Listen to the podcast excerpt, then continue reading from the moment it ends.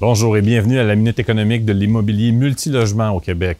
En cette circonstance très exceptionnelle de pandémie, j'ai le plaisir de vous accueillir à la maison pour le tournage de plusieurs épisodes.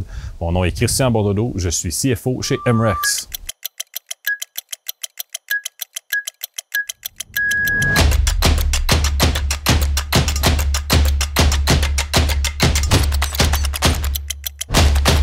Aujourd'hui, à la Minute économique, on va parler des euh, tours à condo spécifiquement, et puis euh, quel est l'impact finalement de la COVID sur les tours à condo. Donc, évidemment, l'attrait euh, des condos et puis tout le marketing s'était orienté autour de ça. On le voit souvent dans la présentation des projets. on voit des piscines, des gyms, des, des, tables de billard. Donc, on présente, on met beaucoup de l'avant les espaces communs de ces tours-là. Euh, comme étant un argument de vente très, très important. Euh, si vous hésitiez entre euh, une propriété résidentielle, privative et un condo, ben venez ici dans le condo. On a la piscine, on a le gym, on a tout ce que vous avez besoin. Dans le contexte de la COVID, tous ces amenities-là ont été fermés. Donc, des gens se sont retrouvés finalement dans leur condo confinés sans accès à aucune amenities, alors que les autres personnes qui étaient dans des euh, propriétés résidentielles avaient toujours accès à leur cour arrière. Et, dans un contexte finalement de, pandémie euh, et puis de prochaines vagues et, d'autres virus qui vont survenir, euh, restera à voir est-ce que le modèle des, des, aires communes finalement va pouvoir subsister et, de quelle façon?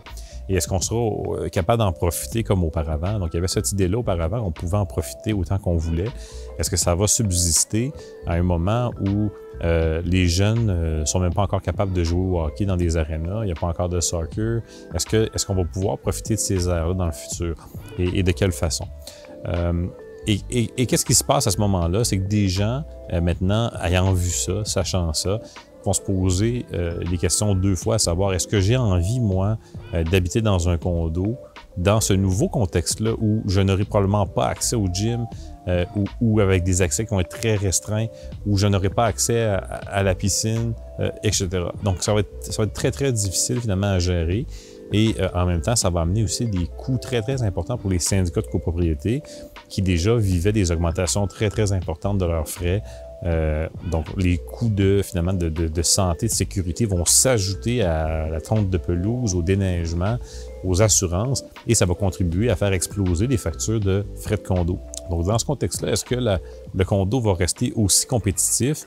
Euh, il y a fort à parier que plusieurs gens vont se dire, tant qu'à ça, je vais louer un appartement euh, et, et, ça va contribuer finalement à une augmentation de la demande locative pour ce qu'on appelle du, con, du condo locatif, finalement, des, des, des appartements de très haut de gamme qui ressemblent à des condos, mais qui sont finalement des appartements qui sont tout simplement loués. Et d'autre part, il y a beaucoup de gens qui vont dire finalement, euh, je, vais, je vais tout simplement passer par-dessus l'idée d'avoir euh, un, condo. Je vais me procurer une résidence avec un terrain privatif immédiatement et je vais finalement euh, magasiner un travail qui va me permettre plus de télétravail. Donc, il faudra suivre avec attention, évidemment, ce qui va se produire au niveau des règles de santé publique euh, pour avoir un jugement final et définitif.